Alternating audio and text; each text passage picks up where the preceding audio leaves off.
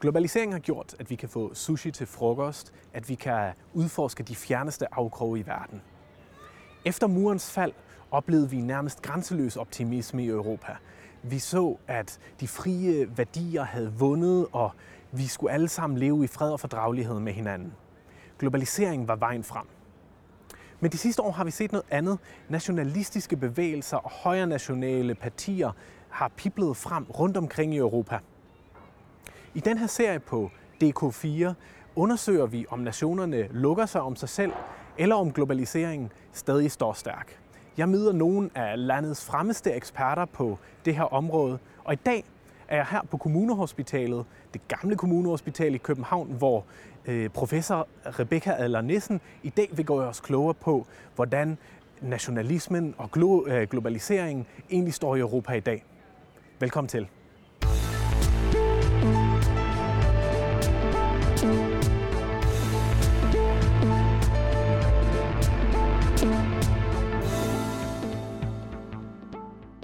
Rebecca, hvem står egentlig i Europa stærkere i dag? Er det dem, der vil lukke landene om sig selv, nationalisterne, lad os kalde dem det, eller er det de modsatte, dem, der vil lidt mere Europa, måske lidt mere åbne samfund, som måske den nye franske præsident Macron, Angela Merkel, som, som tit taler i den dur. Hvem står stærkere? Altså vil sige, sådan helt overordnet, når vi kigger ind, hen over sådan Europa-kortet, så står den nationale tanke og den nationale bevægelse langt stærkere, end den gjorde for 10 år siden. Og det skyldes jo, at det er, det er ikke bare et eller to lande, mm. hvor, hvor vi måske ser sådan en bevægelse. Vi ser det i rigtig, rigtig mange lande, faktisk i, i stort set alle lande. Spanien er måske sådan en lidt speciel undtagelse, men der har de deres egen øh, øh, nationalismer, øh, som ikke nødvendigvis er imod EU eller imod globalisering. Så, så jeg vil sige, helt ordentligt, så, så er det, er det en, en kæmpe bevægelse mod, mod højre, som vi har set øh, de seneste mange år. Hvor nyt er det? Altså, er, det, er, det, er det først de sidste par år, eller er det i virkeligheden noget, der har udviklet sig over længere tid? Det har ud, udviklet sig graduelt, men jeg tror, det først er blevet rigtig synligt for os. Øhm, måske med, særligt med det sidste øh, valg til Europaparlamentet, hvor, hvor det blev meget tydeligt, at jamen, altså 25 procent af, af medlemmerne er på en eller anden måde orienteret mod en national tankegang. Og det er, det er jo mange flere, end der har været tidligere. Mm. Øhm, skeptikere mod, mod EU, kan vi kalde dem, af, af forskellige art. Og, og det er, det, der, der bliver ligesom tydeligt, men vi har jo set det længe. Altså hvis vi tænker tilbage også øh, på Danmark, så har Dansk Folkeparti jo været en, en klar, klar stemme over ja, de sidste to årtier. I det her program prøver vi at undersøge, øh, om, vi er, om vi er, og hvordan vi er gået fra internationalisering, globalisering til øh, det nationale, til nationalisme måske. Øhm, og hvordan den der optimisme, som vi også har opfattet i 90'erne, hvordan den er forsvundet i høj grad. Øhm, men er den egentlig det?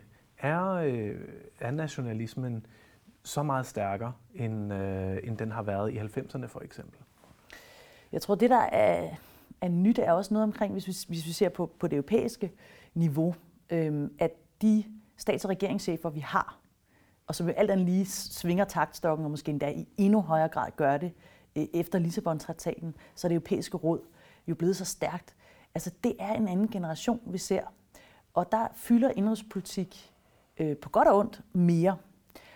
Og øh, hvad kan man, sige, man følger den europæiske dagsorden er jo blevet meget mere en del også af den, af den nationale dagsorden. Så den, det manøvrerum, som man øh, havde i gamle dage, øh, hvis man kan sige det på den måde, bare i 90'erne, til at tage nogle beslutninger, der måske var lidt mere vidtrækkende, den er blevet mindre. Øh, det skyldes også den måde, som, som medierne fungerer på. Man holder virkelig sin øh, statsminister i tæt, øh, i, i, i tæt øh, kort snor. Øh, så det gør, at det er sværere at flytte sig meget langt fra, øh, fra, fra den nationale dagsorden. Man skal hele tiden kunne sige, at jeg har fået det her med hjem. Det er jo ikke nyt, men det er blevet en, en klar tendens, vil jeg sige. Betyder det, at landene, nationerne øh, og nationale politikere har mindre manøvre, altså kan lave mindre politik i dag, end de kunne for, for bare 20 år siden? Og betyder det, at, at, at landene måske opfatter sig selv mindre selvstændigt? Jeg vil næsten sige det omvendte, altså at den nationale dagsorden fylder så utrolig meget i dag. at den overskygger nogle gange den europæiske. Så hvis vi tænker på 90'erne, som vi havde nogle ret, øh, ret vilde og, og, og måske, øh, når man tænker tilbage, sådan egentlig rimelig kontroversielle tanker om, at nu skulle man have et unionsborgerskab, og øh, altså den tidlige Maastricht-tanker, ikke? og øh, muren var lige faldet, og nu var det bare Europa, folk øh, flagede også på rådspladsen med, med EU-flag. Øhm, man skulle have en, en EU her eller lignende, og det var noget, der vækkede begejstring, øh, i hvert fald til dels hos nogen. Øhm, den generation af europæiske politikere, som jo også var nationale politikere, som, som kørte det her frem, Kohl, Mitterrand osv., øh, findes ikke længere. Det er simpelthen en anden generation, der er kommet frem. Er det fordi øhm, de her politikere, Kohl, Mitterrand, mm. som du selv nævner, har afgivet i nuværende tids politikers perspektiv øh, for meget magt, for meget øh, indflydelse til, øh, til EU og til overnationale institutioner, eller er der en anden udvikling, der ligger til grund for det? Der er noget institutionelt. Det er klart, at bare siden 90'erne, så har EU fået flere kompetencer på en række områder. Lad os tage asyl, mm. immigration, øh, grænse, øh, altså Schengen er blevet rullet ud, og ikke mindst eurozonen, altså øh, euroen er jo blevet til noget de sidste to årtier. Det var, den, det var jo ikke engang, man vidste jo ikke, om den her EQ ville blive til noget. Så der er sket noget rent substantielt og lovgivningsmæssigt. Men den allervigtigste forandring er måske den ideologiske, altså den politiske overbygning. Det, følte, det føltes som en naturlig for mange lande, som en naturlig og uundgåelig og endda nødvendig løsning. At den eneste måde, man kunne forene Europa efter den kolde krig, jamen det måtte være med et tættere samarbejde. Så øh, rygmarvsreaktionen i hovedstederne, også i Danmark, øh, med Uffe Ellemann og og Slytter, jamen det var der selvfølgelig, at vi er med i den her øh, union, fordi hvad skal vi ellers med et, et stort Tyskland, der bliver forenet osv. Den rygmarvsreaktion er ikke helt så naturlig for, for den generation af politikere, vi har nu. Selvfølgelig også fordi EU har udviklet sig, som det har, men jo altså også på grund af nogle helt andre ting, vi slet ikke vidste. Og jeg kan bare nævne sådan tre ting. Øh, der har været en finanskrise eller en økonomisk krise, der har rystet hele mm. kontinentet. Der er et Rusland, øh, som, som har vist sig slet ikke at være den ven af Europa, man måske troede i 90'erne. Og så har vi haft en, en krig, og har en krig i, i Syrien og Libyen og andre steder i, i Nordafrika, som sender en masse mennesker på flugt. Og alle de tre ting ryster Europa og, og giver et helt andet geopolitisk billede, øh, end man havde i 90'erne den opfattelse, som de forskellige medlemslande har af, de, af den her virkelighed, øh, finanskrisen, den øh, migrationsflygtningekrisen, øh, til dels den sikkerhedspolitiske krise, er den den samme på tværs af Europa, eller, eller, eller udvikler den sig forskelligt, alt efter, alt efter hvor man kigger hen? Den er overraskende eller markant forskellig fra land til land. Altså det er ligesom om, man ser helt forskellige ting, og man ser det jo gennem de briller, som den nationale presse giver en. Så hvis du tager Ungarn, jamen, så er det jo et udtryk for, i hvert fald i den Orbán-kontrollerede presse, som er den mest af den efterhånden, mm. jamen, så er det jo et udtryk for, at nu bliver det kristne Europa invaderet af, af muslimer. Det er sådan en version af, af historien. Og hvis man ser på flygtningekrisen, som den tegner sig i Italien, så er det noget helt andet. Så er det, øhm, Italien får ikke nok hjælp af Nordeuropa, som er usolidarisk. Vi gør, hvad vi kan for at hjælpe alle de her, øh, der kommer på vores, øh, på vores øer, til Lampedusa, til, til, til, til vores kyster. Øhm, og i øvrigt så har vi også lidt brug for dem, fordi de skal jo arbejde i vores øh, landbrug. Så, så det er sådan en anden version. Og så er der jo Danmark, som øh, jo øh, måske var det et land, der var langsomst om at opdage, at der overhovedet var sådan en flygtningekrise, fordi de kom jo slet ikke op til os, før vi så dem på vores landeveje. Tre helt forskellige billeder, og, og derfor også helt forskellige mandater, som sådan en, en statsminister bliver sendt ned til Bruxelles med. Og det er jo med til at forklare, hvor utrolig svært det er at, at blive enige. Og i forlængelse af det, er, er, er EU der med til at, at fremme en eller anden form for øh, internationalt samarbejde, eller er det i højere grad en hindring i dag, fordi så mange reagerer så kritisk og nærmest allergisk på, på, på EU, hver gang, man, hver gang man bringer det op. Altså i store dele af, befolkningen i Tyskland har, har Alternative for Deutschland øh, fået over, over 10 procent til Bundestagsvalget. Ja. I, I Danmark står Dansk Folkeparti og, og nu også Nye Borgerlige relativt stærke. Og for, for alle de her bevægelser er EU noget negativt. Øh, gør det, at EU i virkeligheden er, er til større hindring, end det er til, til, til gavn i, i, de her, i de her spørgsmål? Altså jeg tror, hvis nu man tog EU ud af ligningen, i forhold til de tre ting, vi snakkede om, så er det jo ikke sådan, at de, de vil forsvinde. Altså, flygtningekrisen ville jo stadig være der, mm. og, og, og den skulle stadig løses, så skulle den bare løses nationalt. Øhm, hvis vi tager øh, finanskrisen, så startede den jo oprindeligt som sådan en, en, en, en boligkrise i, i USA, og så senere en finanskrise. Det var en global krise, vil også være der i høj grad. Det er klart, den får sin særlige version, og også mere voldsom version i eurozonen, kan vi måske komme ind på. Men, men de to ting vil i hvert fald fortsat være der. Og så spørgsmålet, vil man kunne løse dem bedre alene, uden EU? Det er jo, det er jo meget svært at svare på. Øh, det, som mange siger, i hvert fald på venstrefløjen, der er kritiske, det er, at øh, verden er større end Europa. Øh, og øh, der henviser man ofte til FN eller andre internationale organisationer, som så skulle være mere bedre svar på, på nogle af de her kriser. Men, men spørgsmålet er, om folk vil være mere villige til at acceptere de FN-regler, som, som Danmark i hvert fald nu gerne vil bøje lidt øh, i forhold til forpligtelser over for flygtninge og sådan noget. Øh, det landskab, der er lige nu, er i hvert fald ikke sådan, at, øh, at man bare kan tage en anden international organisation og så sige, så, så løser vi samarbejdsproblemerne der. Nej, og mekanismerne i FN er jo også helt anderledes end, end, end i EU. Altså, det er jo, det er jo på, på ingen måde lige så, lige så vidtrækkende et samarbejde, kan Nej. man sige. Du var, du var selv ind på uh, finanskrisen, ja. den økonomiske krise. Hvad har det gjort ved uh, samarbejdet mellem, mellem landene?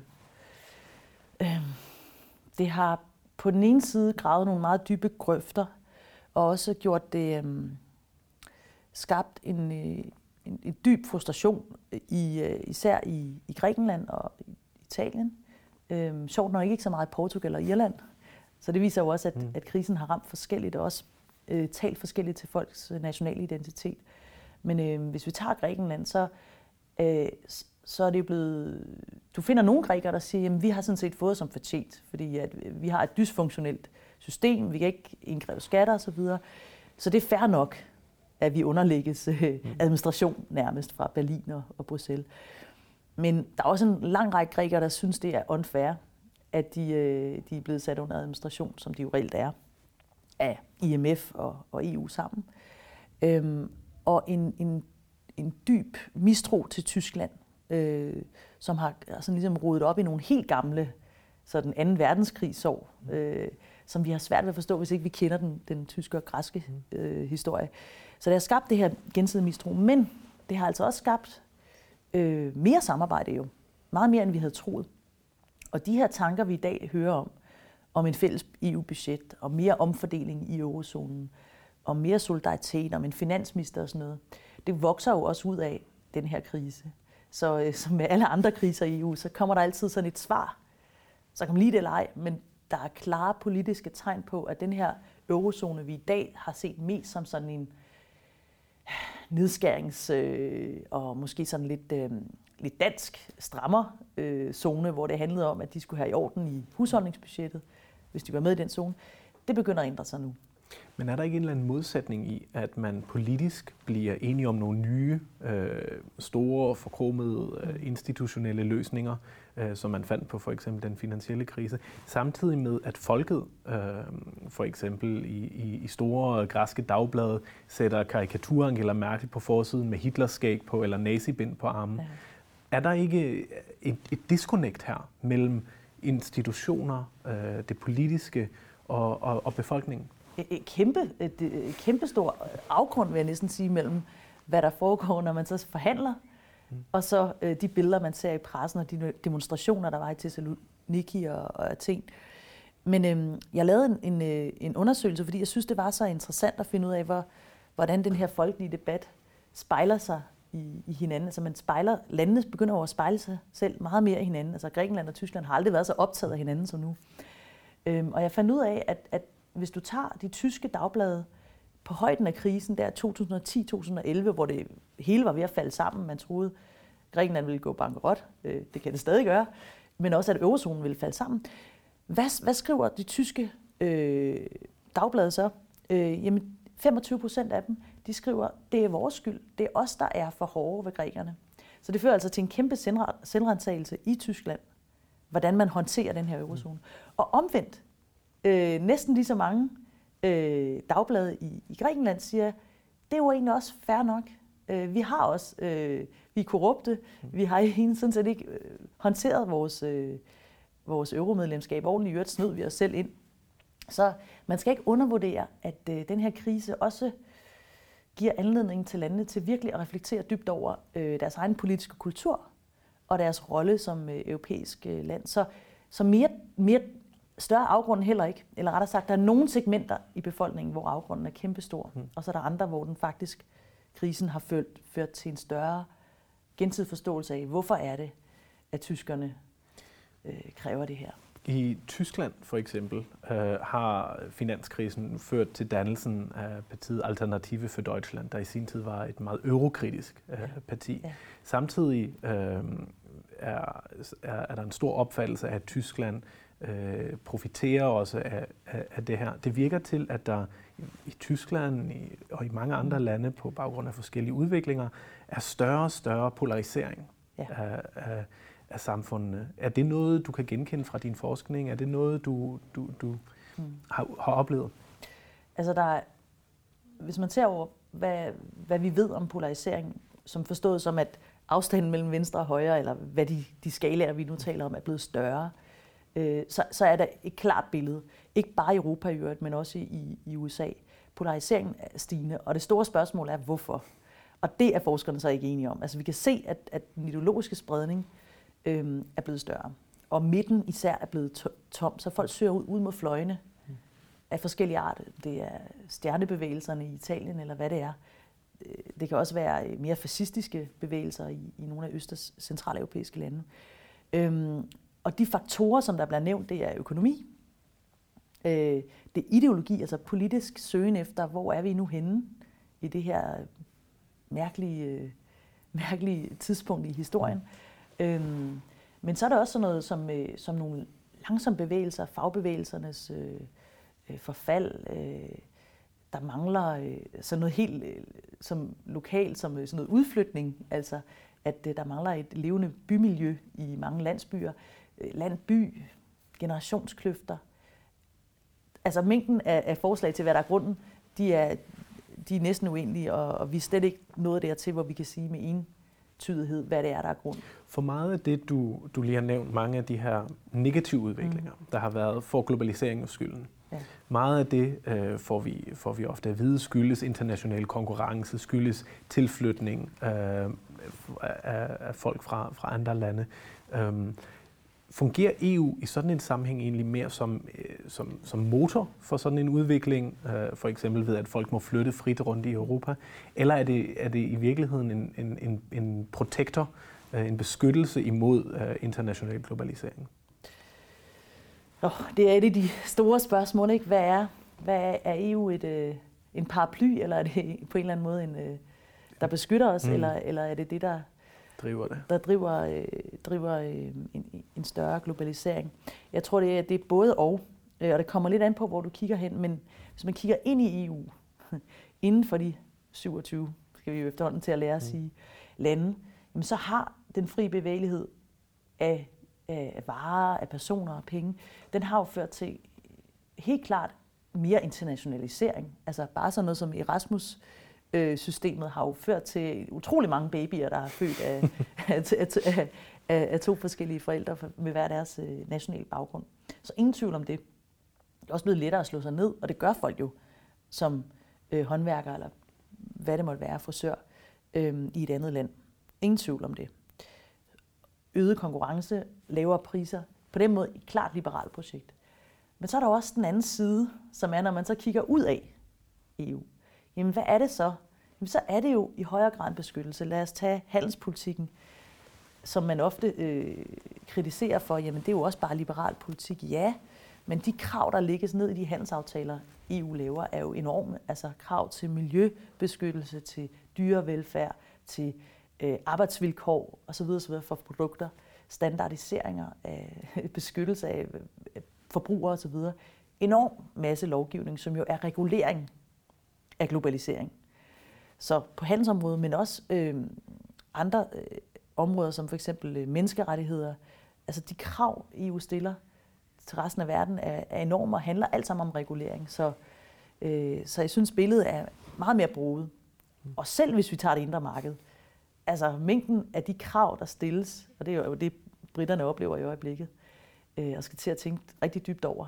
Mm. Om det er stikkontakter, eller det er øh, øh, vilkår for sygeplejersker, jamen så er det jo reguleret af EU. Så det er også en reguleringsmaskine. Så helt klart, øh, det samlede billede er både og, fordi det er et reguleret form for globalisering.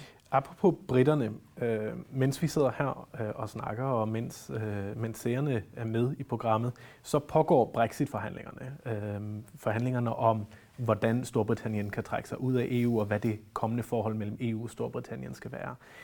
Øh, hvad kommer det til at betyde for forholdet mellem EU og, og Storbritannien, og øh, hvad ligger der egentlig til grund for det? Altså, er det en, er det en, en, en, en gentagelse, eller tager nationen landet tilbage nu?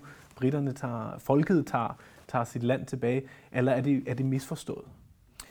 Altså, tanken var jo helt klart i, i, i Brexit-folkeafstemningen, øh, øh som, jo, øh, som jo var tænkt til at blive vundet af Cameron, øh, det var øh, for dem, der stemte Leave, jamen nu skal vi endelig take back control. Mm. Øh, og det, der så er sket de sidste, den sidste tid, er, at det er blevet meget tydeligt, at det er ikke det, der kommer til at ske. Fordi øh, man vil gerne fastholde en meget tæt øh, alliance, en meget tæt relation på en eller anden måde til EU.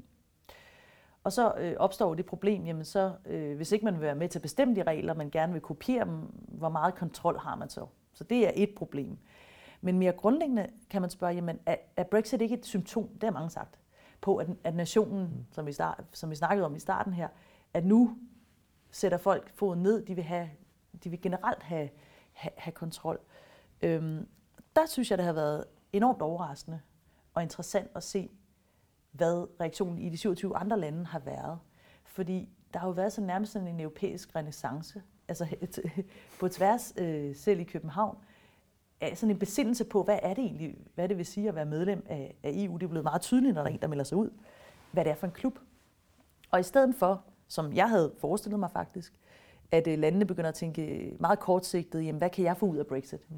Så har vi set en, en fuldstændig øh, overvældende solidaritet mellem 27 lande, som har holdt fast i, farvel britter, øh, vi håber, I, I ikke vil for langt væk, men det allervigtigste for os er at holde sammen på de 27 og på de regler, vi har lavet sammen.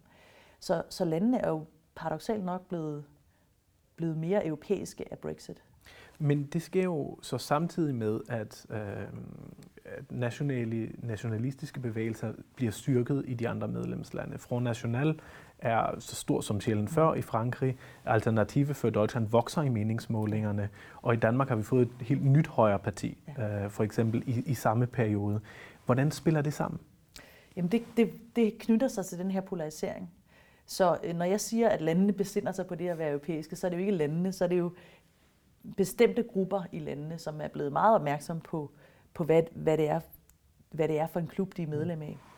Øh, men for en række andre er Brexit fortsat det mål. Øh, og det gælder jo til, mm. til dels alternativ for Deutschland, men ikke helt så meget. Øh, øh, nye borgerlige, ja, men Dansk Folkeparti har jo sådan set også, hvis vi tager mm. den danske øh, situation, jo været meget forsigtig øh, med at sige, at vi skal ikke kopiere Brexit. Vi skal lige se, hvordan det går. Øh, hvilken aftale de måtte få osv.